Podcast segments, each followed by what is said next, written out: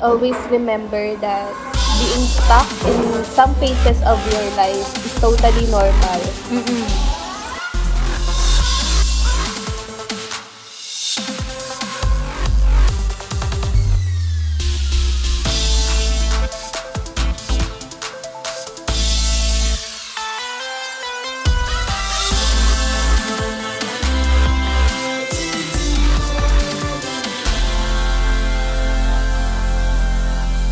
Guys, welcome to the Dig Deeper podcast. My name is Jam. Hi guys, my name is Cerise, the other half of the podcast.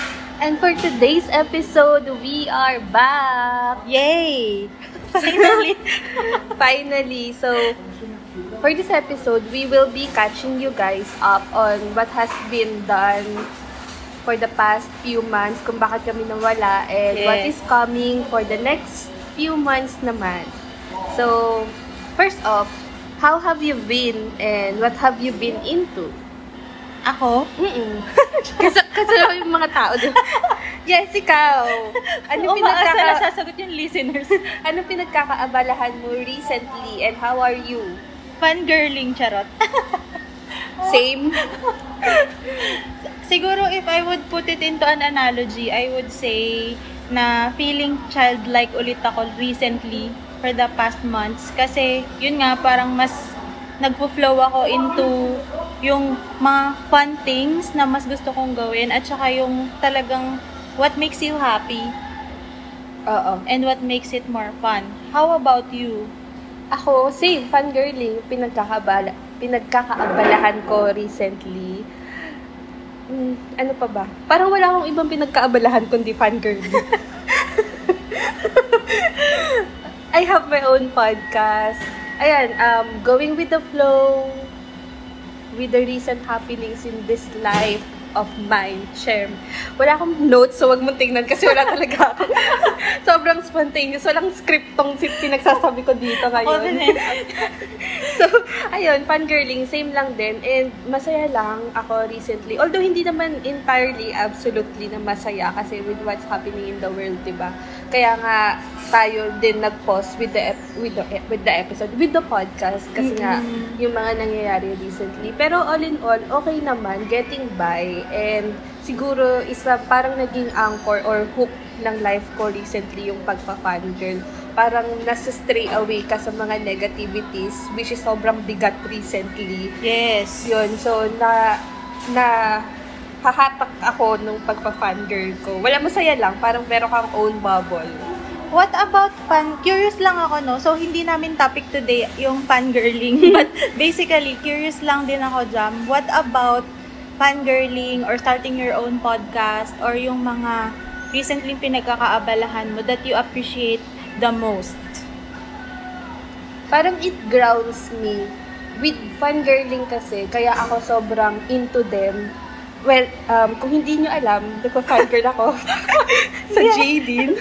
And recently lang din sa Blackpink. So, ang pag ako kasi, pag nagpa-fangirl, it's not about the kilig-kilig lang, ganun. Yes. Kasi nakikita ko na there's something in these people na I can Mm-mm. look up to. Yun yung nakikita ko when, when it comes to fangirling. So, um, yun, parang nag-ground ako and parang napapakita sa akin na, oh, these people have done this and so can you. Yes. Ganon. Tama. Yun yung ano sa akin, effect sa akin ng fangirling. At saka, I just really love their minds, lalo na pag nagsasalita sila. So, super nai-inspire ako. And when they share things about their life also and their experiences, parang nabubuhayan ako na, oh my gosh, pwede pala yun, pwede ko rin palang gawin yun. And pwede, alam mo yun, parang nabibigyan ako ng hope Mm-mm, and enthusiasm sa life. Ganon. Mm-mm. Ganon yung epekto sa akin ng fangirling. With my podcast naman kasi, I started my podcast when we were at on a break dito sa Dig Deeper.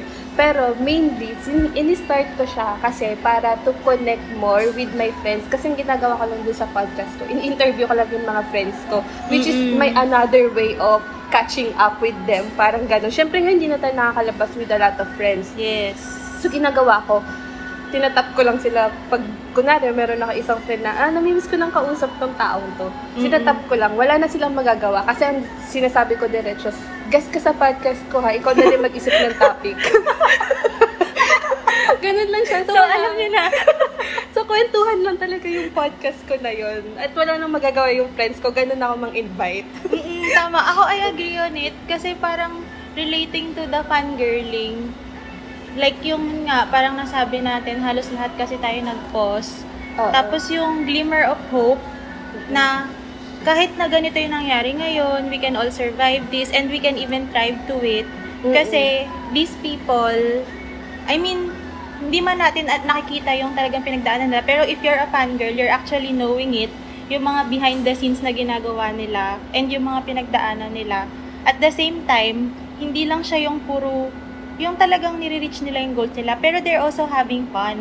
Or Oo, enjoying exactly. life at the same time. So, yun din yung nagustuhan ko sa kanila kasi aside from the will, the determination to do what they can do, they always give the best that they could give no matter what their feelings are. Kumbaga, Mm-mm. they feel their feelings, they acknowledge it, pero parang nagiging glimmer of hope sila sa akin. Kasi yung sa K-pop, meron din yung, sorry K-pop, ano po to? Local and international fangirl. meron din siya yung um, parang mga, ano, nakalimutan ko tuloy yung tawag. Alin? Yung parang mga variety shows Ah, ah, na ah. nakikita namin doon. Tsaka yung lad sa EXO, EXO kasi ah. yung ladder. So nakikita namin doon kung paano sila mag-connect with each other kahit na magkakaiba sila and Mm. paano nila na-appreciate yung connection ng isa't isa. So yun naman din yung na-appreciate ko. Both having fun and hope at the same time from the fangirl. Speaking of appreciation and gratitude, shout out Shout out guys sa mga sumuport sa amin sa season 1. Thank you very much for your love and support. And kahit na nag-break kami, nag-break, nag-pause kami ng sandali, hindi talaga nag-stop yung, alam niyo yun, support nyo to still listen to our podcast in these trying times. Yes, actually, nakaka-receive pa rin ako ng mga DMs. Shinare ko nga kay Eris na parang Mm-mm. may mga nakikinig pa din and they are still getting value from the podcast and nakaka-shock lang kasi parang talaga, nakikinig pa kayo. Hindi kami nga tumigil ng mag-record. Nakikinig pa rin kayo. Which is sobrang um, nakakatuwa din talaga siya. And nag-check ako ng analytics namin. Nagulat din ako na parang, oh my gosh, talagang may gantong listens tayo. hindi, parang hindi mo siya ma, ano, hindi, kasi honestly kami, we're not into numbers. Hindi naman namin tinitingnan kung ilan yung nakikinig. Parang we Mm-mm. let the podcast speak for itself. Ayan, may Yes. mga, kapag may, malalaman lang namin na may nakikinig, pag may mga tao nagpo-post, tinatag kami, may mention kami, or may mga nagdi-DM na nag, nagigi, nagi, I mean, nag-thank you. Ah, oo. Thank you at saka nag-aabang. Oo, tapos parang, oh my gosh, sobrang thank you guys. So, Thank you kayo yung inspiration namin. Kaya talaga kami nag-comeback. Charot. So, matuwa kayo, Char. okay, so going on to our main topic for this episode. So, catching up lang yun, guys. Diba? Ang tagal ng catching up. Gusto niyo yun? Um, for our main topic for this episode, we will be talking about going with the flow, Mhm. which has been the main or usual theme of our lives during Yes. this pandemic. Parang ang ayokong sabihin yung word na pandemic kasi sawang-sawa na ako sa kanya. Gusto ko na siyang mawala. Pero alam mo yun, recurring theme siya ng buhay natin. Hindi lang namin dalawa, pero lahat tayo. Parang lahat tayo naman na forced to go with the flow recently. So yeah, yun yung um, topic natin for today. Mm-mm. So, bakit namin siya pinili as a topic? If you noticed, like, dun sa catching up session, no, Jam, Jam shared, she has her own ways of thriving out of the pandemic. So, we have the fangirling. At the same time, she created her own podcast. While I preferred and chose to somehow be on pause and focus on my health. Mm-mm. So, we all have a dif- different paces in terms of going with the flow. And what we wanted to discuss today is how would you know if you are in the flow or if you are out of the flow, but basically that we will dig deeper later on. At the same time, ano ba yung mga usually na-experience mo, nararamdaman mo kapag ka nandun ka sa flow? At the same time, ano ba yung mga questions to ask yourself in order to somehow get the most out of it. Kumbaga, it's more of reflecting that you are not the flow, but you're just rather experiencing it. That is just part of life. Mm-mm. Parang, parang ganon. So, before we begin, Jam, ano ba kasi yung flow? Kumbaga parang sa, baka sa audience natin, they may have a different perspective or picture sa head nila in terms of what the flow is about. Pero ikaw, when we talk about or when, when we say flow of life, tama, flow of life Oo. din yan. How would you imagine it or somehow define it? Flow. Flow, period. Charot. hindi, hindi. Um, definition ko with going with the flow, um, pinaka-simple na definition ko or yung at the top of my head, Mm-mm. pag naririnig ko yung go with the flow, is just riding the waves of life. Mm-mm. Ganun lang talaga yung unang pumapasok sa isip ko. What I mean is, accepting the way things are and looking at life through an honest lens. Mm-mm. Like, for example, looking it um, the way they really are, the way things are really are, not worse and not better, but just Mm-mm. genuinely honest with how I see things and circumstances or life itself, walang pag-aalinlangan. I mean, walang, hindi siya through rose-colored glasses or lens. Gets mo? Kasi parang Mm-mm. pag rose rose-colored glass, parang pagkakita mo sa life, wow, everything is so beautiful. Parang Parang ganon. no filter. Oo. Pero, y- yun, no filter yung pagkakakita ko sa life when it comes to going with the flow. Meaning, hindi ako umaasa ng sobra-sobra. I don't force things to happen. Mm-mm. Uh, I just stay on my lane and do my thing and that's it. Going with the flow. Just Mm. taking it as it is. Yes. Somehow yung sa akin hindi din nalalayo dun, no? Kasi wave din. baka naman parang siguro lahat tayo when we talk about the flow, baka kasi siguro nung bata tayo or during school, Mm. ganyan, ang imagination talaga natin na flow is like a wave, ganyan. Yung sa akin naman, somehow similar din kay Jam, maganda yung sinabi niya na no filter lens. Yung sa akin, it's also similar na yung flow is like a wave. Going through life, pero it's like a wave on top of a wave. Somehow similar din dun sa sinabi ni Jam, just that acknowledging na dati kasi iniisip ko when we go with the flow parang Holland ka na yung tawag dito, yung talagang sumusunod ka dun sa wave. Pero parang somehow, at some point na-realize ko din na pwede din siyang pwedeng Holland or pwede rin siyang wave on top of a wave. So parang minsan, kaya feeling natin nagre-repel tayo dun sa flow kasi tayo mismo meron tayong sariling parang internal energy na nag-go along dun sa wave and sometimes yung not going with the flow may create an imbalance pero yung di-discuss natin siya later kung paano nag kakaroon ng nagtitrigger ng mga ganong feelings and bakit ko ba nasabi yon Okay. Ano yung mga normal na sabihin natin two sides na nakikita mo when you're in the flow?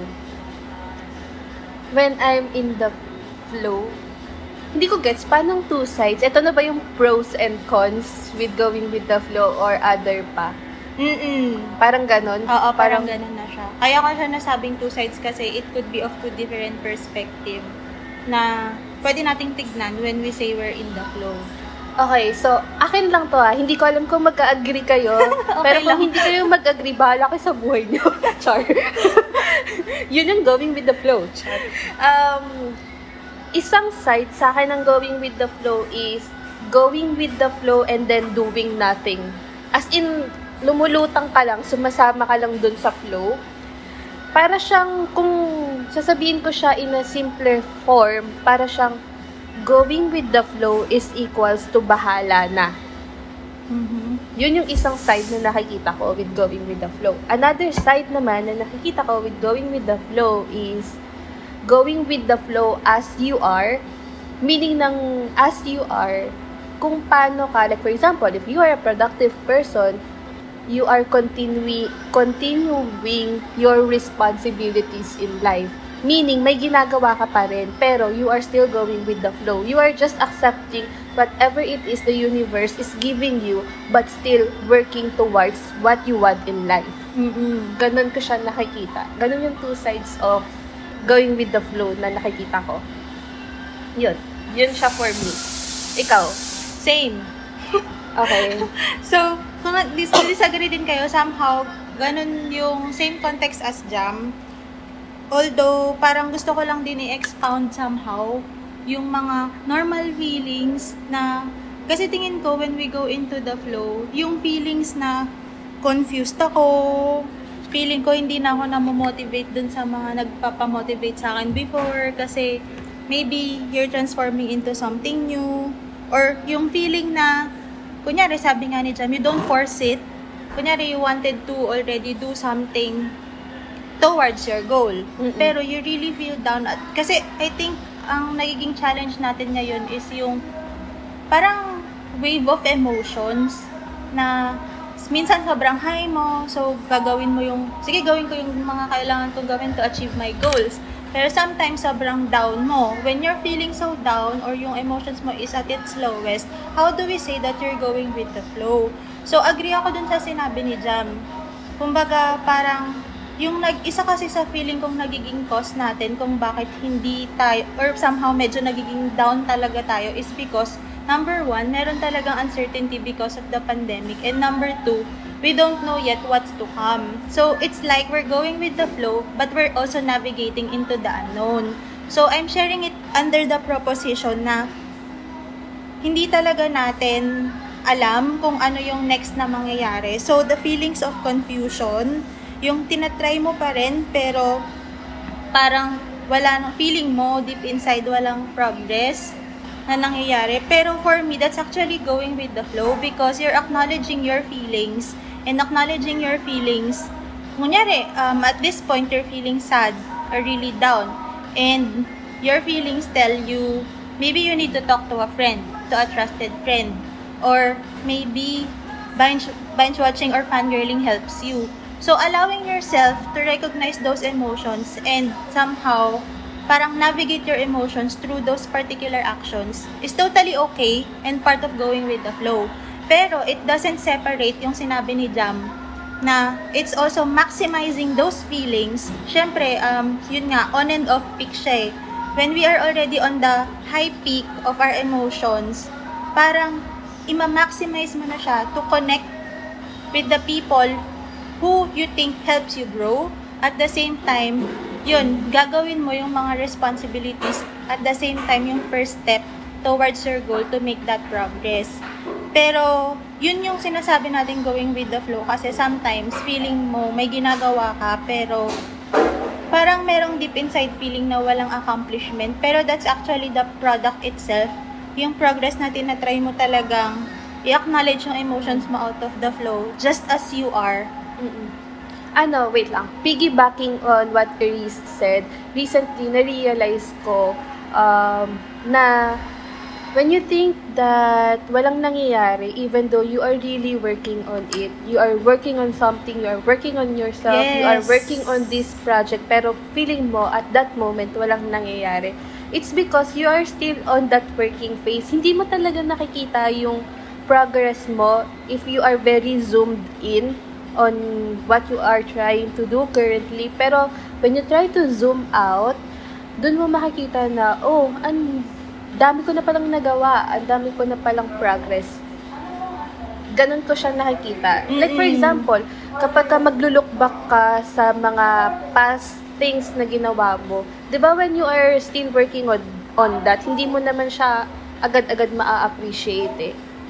Mm-mm, tama. It's, it's after all the effort talaga. Doon mo siya makikita.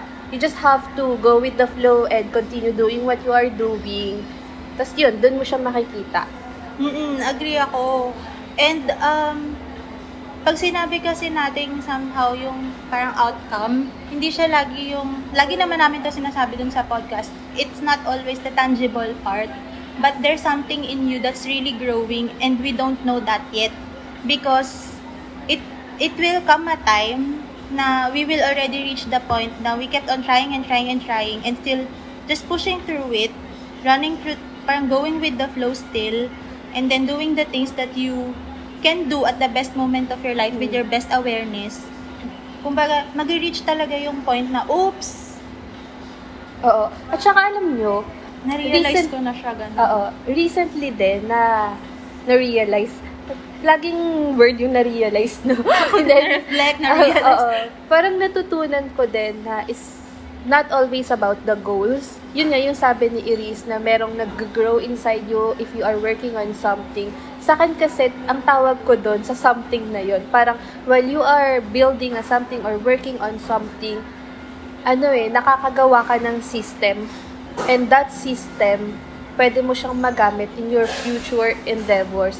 Guess nyo ba, hindi siya goal eh. It's the system. Yung parang nakaka-build ka ng habit mo with yourself, which is magagamit mo siya sa iba pang mga future projects or mga gusto mo pang makamit sa buhay. Ganun siya eh. Mm-mm. Parang nabibuild mo yung attitude mo, yung character mo.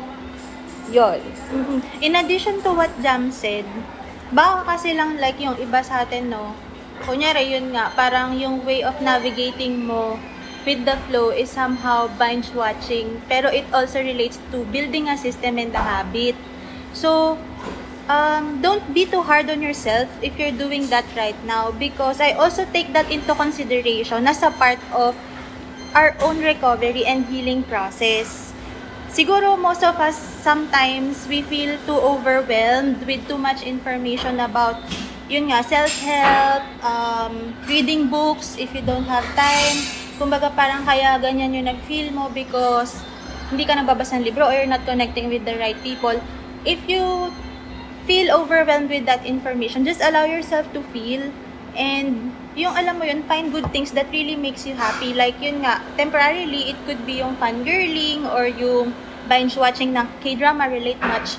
Because I consider that somehow as part of a recovery phase. Kumbaga, medyo light man siyang tignan, pero it also heals a part of you. Kasi when I talk about healing, it's always about sabihin natin na burnout ka or a part of you where sabihin natin yun nga, feeling demotivated, cannot go through it anymore. But the joy that what you do brings, somehow, I consider it healing kapag ka na overpower niya na yung ganong emotions and that you are able to navigate through it.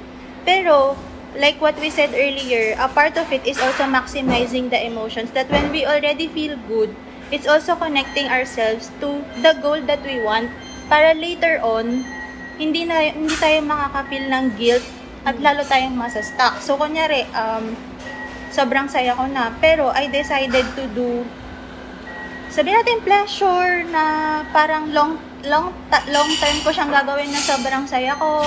Tapos hindi align sa goal ko yung gagawin ko ng maximizing the good energy. Tapos later on kapag dumating ka na sa downsides of the emotions dumadagdag siya eh kasi nandun yung guilt. Pero ang ibig kong sab- gusto ko lang sabihin is it's somehow striking the balance with acknowledging your emotion at the same time taking the actions. Kasi lalo yung effect ngayon if napanood nyo yung social dilemma sa Netflix ang laki talaga ng effect ng social media in terms of the feed that we're following kung bakit tayo psychologically feeling stuck isa siya sa mga reasons kaya tingin ko allowing yourself to really navigate through binge watching or fangirling it's totally okay as long as you know that you're it's just a part of it and that you're still pursuing what you want slowly with the flow at your own pace. Okay, wait lang. Medyo na-lost, na-lost ako. So, ang pinag-uusapan natin to, uh, right now is that it's okay to go with the flow. Yes. Okay. So, Kumbaga, it's okay na bahala na, Oo. especially if yung emotions mo are really down. okay. So, my question is, when do we say na, ano, nakakasama na yung going with the flow? Ah, that's that's a good question. We say na nakakasama na yung going with the flow. Dalawa kasi siya, no, nakikita ko siya in a way na when we acknowledge our emotions, iba yung acknowledging our emotions in terms of the actions that we take in order to acknowledge those emotions.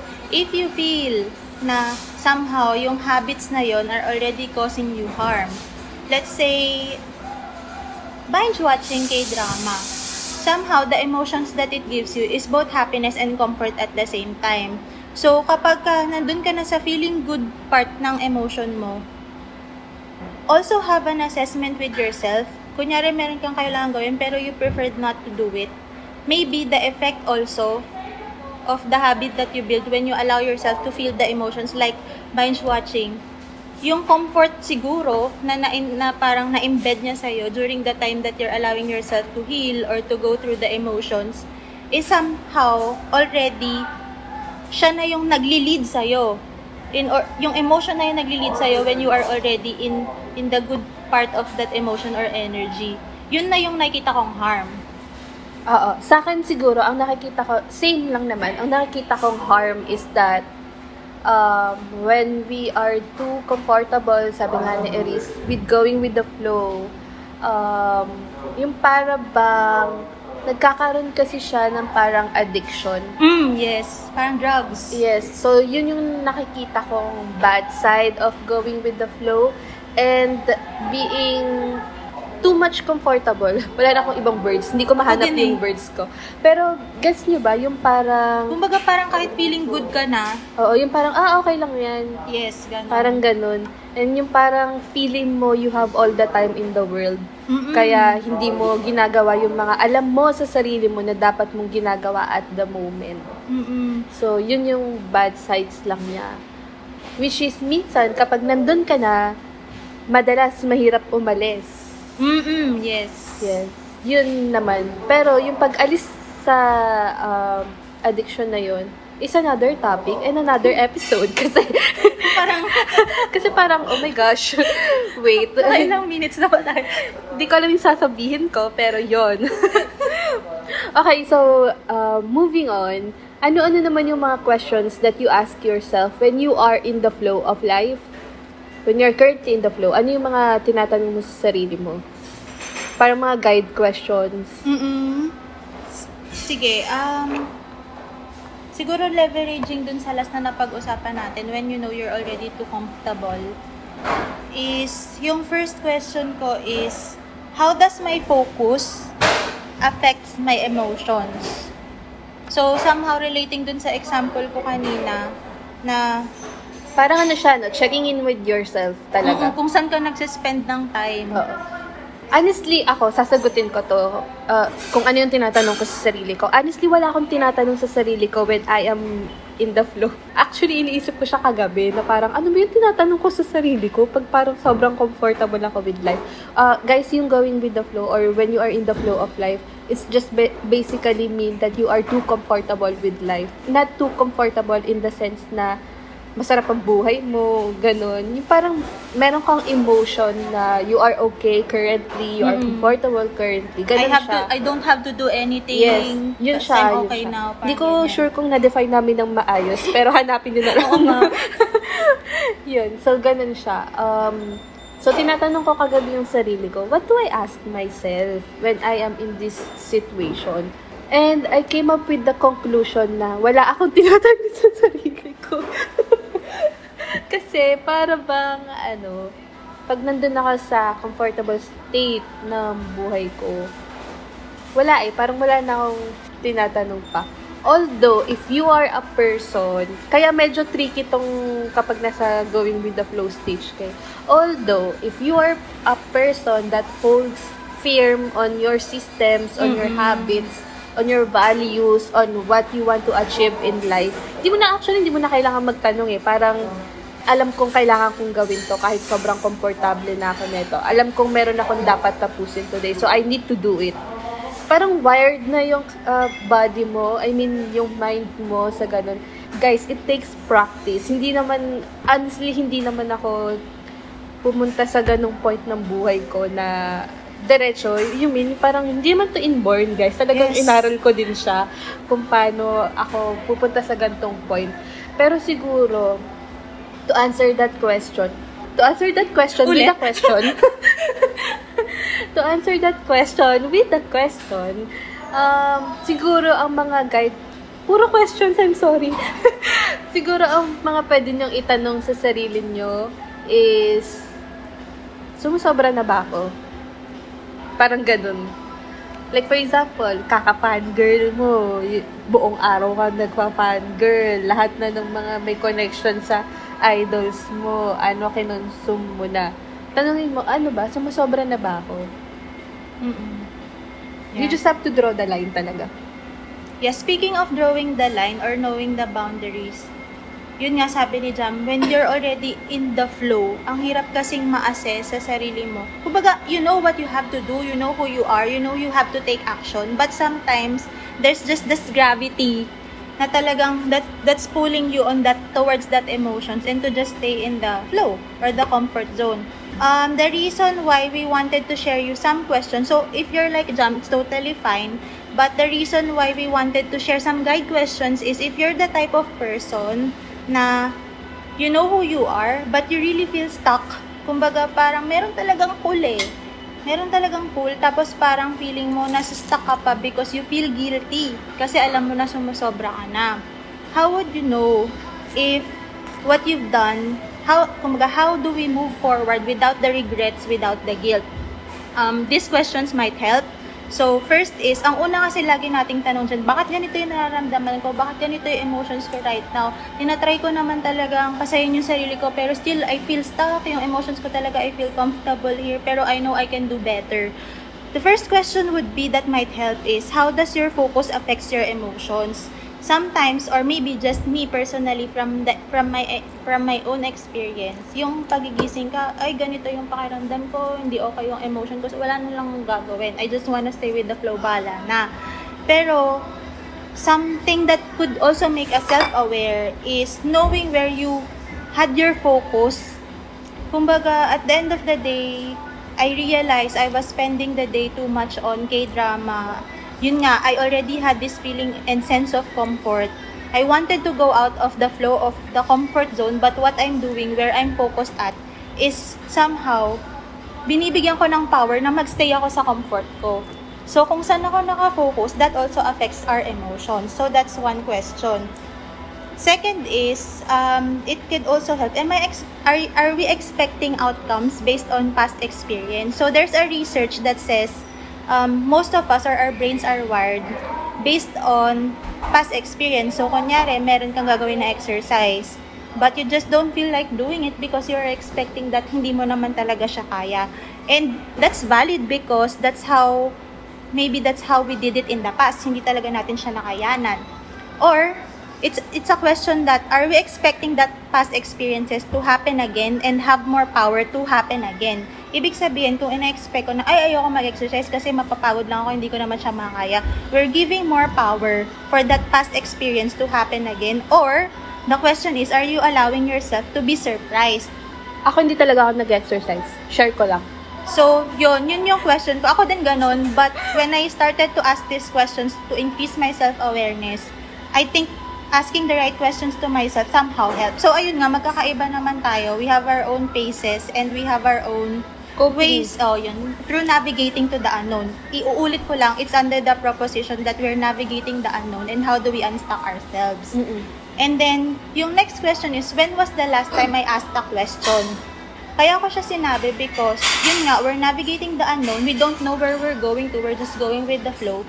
But we also have to somehow have that kind of humility to ask that those persons na nilulook forward at pwedeng yung like Jadine, mm. kung mag-reply man sila or yung sa K-pop din or Jadine, baka naman. Maybe other persons that um, could help you with what you're going through kung paano nila ni-navigate yung unknown. Kasi the kind of questions that we ask them, depending on the answer that they will give, might somehow help us feel unstuck. Yun. Ako, add ko lang, kahit wala akong tinatanong talaga, Char. Pero, ang usually na nakaka-help sa akin at ang ginagawa ko, I ask the people na close sa akin, Mm-mm. na para bang, tinatanong ko lang sila na, uy, napapansin mo ba kung sumusobra na ako sa mga pinaggagawa ko? Ayun. Ganon. Or yung parang, napapansin mo ba kung para bang wala akong ginagawa? Kasi if you are in the moment of flow, when you are in the flow, ang hirap talaga mag-zoom out. Yung parang, yun nga, Yes. di ba? Hindi mo talaga alam na, ah, baka sumasobra na ako dito sa ginagawa ko. Or baka meron akong hindi nagagawa na dapat kong gawin. Mm-mm. Yun. So, tinatanong ko yung mga close sa akin na, may napapansin ka ba sa akin? Tingin mo normal pa ba ako? Usually ganun. And nakaka-help naman yun. Mm-mm. Yan. And most importantly, yun nga, when we go with the flow, it's not just about unstocking yourself kasi of course what you feel are always valid. Pero it's having that kind of awareness to push forward kahit na ganun siya. At the same time, having fun and appreciating the present. Kasi Mm. if wala yun, naku. Balance lang talaga as in. Although, although, ano ba yung word ko? Nawawalan ako ng mga words. although in real life, wala naman talagang balance. I'd like to say na wala talagang balance. Meron lang tayong highs and lows and yun, parang Sabi nga ni Dory, just keep swimming. Basta ano, look for your coping mechanisms na mag-work for you. Yes, yun talaga. Kasi we all have... Kumbaga, Oh. wala naman talagang perfect formula for balance. It's just us who, who would know best kung Mm. ano talaga yung perfect balance for us. Kasi yun nga, depending on our past experiences, past learnings, iba-iba yung mga natutunan natin how to navigate and cope up. Pero these questions might help you in the future and even what we shared earlier na normal yung pinagdadaanan mo, be.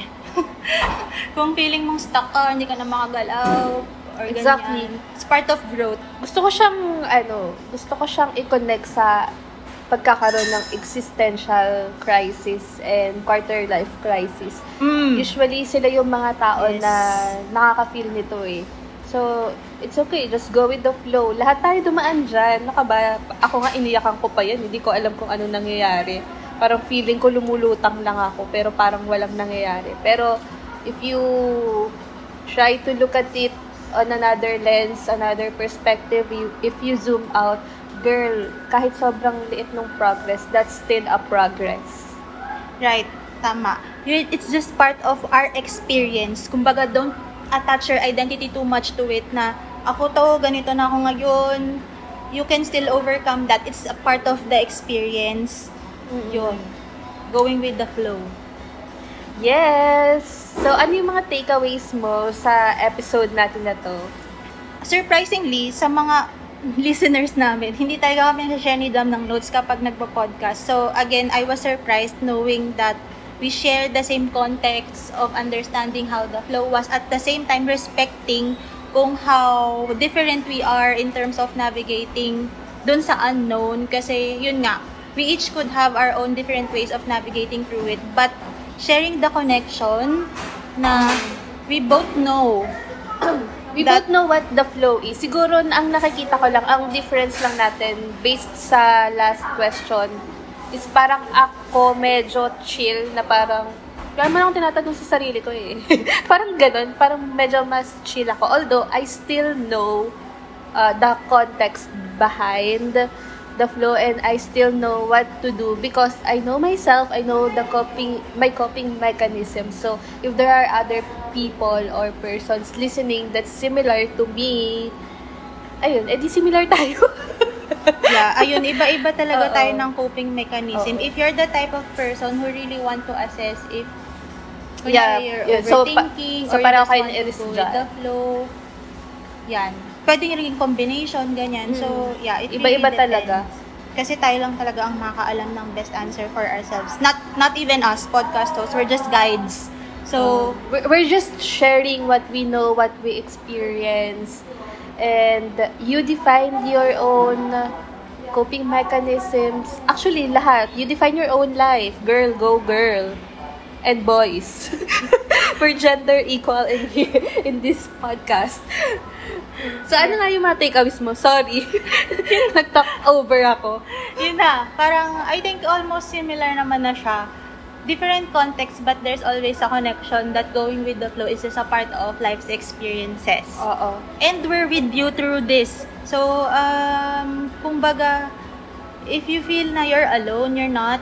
Kasi, yeah, we're here. We're cheering you on. We know you can go through this experience. We are with you. Allow yourself to feel those emotions.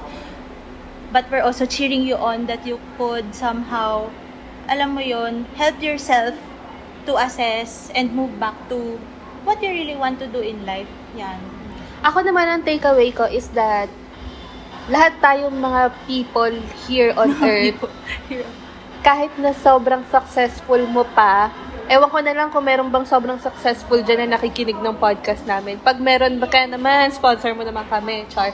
Um, kahit sino ka man dito sa mundo or kahit yung mga nilulook up natin, yung mga idols na pina-fangirl namin, lahat yan, ang na-realize ko, ang takeaway ko for this episode is that we are all just winging life. Yun yung na-realize ko, na lahat tayo dumaan sa gantong phase Mm-mm. nang hindi natin alam kung ano yung ginagawa natin dito sa mundo. And that's okay. That's Yes. part of life. Yes. That's what make life beautiful. Alam mo yun, yung parang unpredictable siya. Oo, yes, yun talaga. Navigating the unknown, life is a surprise. Mm.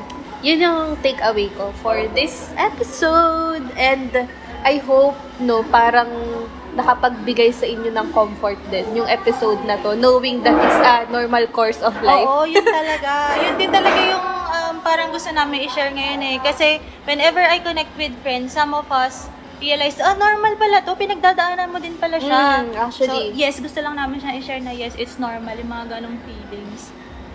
Oo, sobrang normal. Naalala ko talaga nung ako yung hindi hindi matatapos ng episode na to, sorry. Magsi-share pa ako. naalala ko talaga, ito yung parang quarter life crisis ko ah. Uh, yung na-feel ko na I was so stuck. Yes. Na-feel ko siya hindi anong tawag ng quarter life? 25, 'di ba? Pero na-feel ko siya Huwag na earlier. magtanong ng age. Hindi, para lang sinasabi ko lang sa inyo na bata pa ako, char. um, nung na-feel ko siya, may pag-iyak-iyak pa si ate girl. Kasi hindi ko talaga alam, ang hirap niya, sobrang hirap. Pumapasok din kasi yung comparison nang nakikita mo yung ibang tao na, Oo. oh my God, they really know. Oo, yung parang, oh my gosh, they have their shit together. Bakit ako parang lumulutang lang? parang ganun. Yung parang wala akong ginagawa sa buhay. Parang wala akong na-achieve. Bakit ganun? When in fact, ayun nga, eh kung may episode ako napakinggan na ganito, nung nag ah, nag-go na through, nung nag-go through ako, eh di sana, di ba, parang medyo na-comfort ako. Eh wala. So kayo, magpasalamat kayo na nakikinig kay Char. yun talaga yung purpose ng ending story. Joke lang. Hindi, eh, we just wanna let you guys feel comfortable. Ano siya, eh, I want it to be, to tell you guys na it's okay to sit in the discomforts of life and that makes you so strong. And that makes you so human. Mm-mm. Kasi And tao honest- lang naman tayo.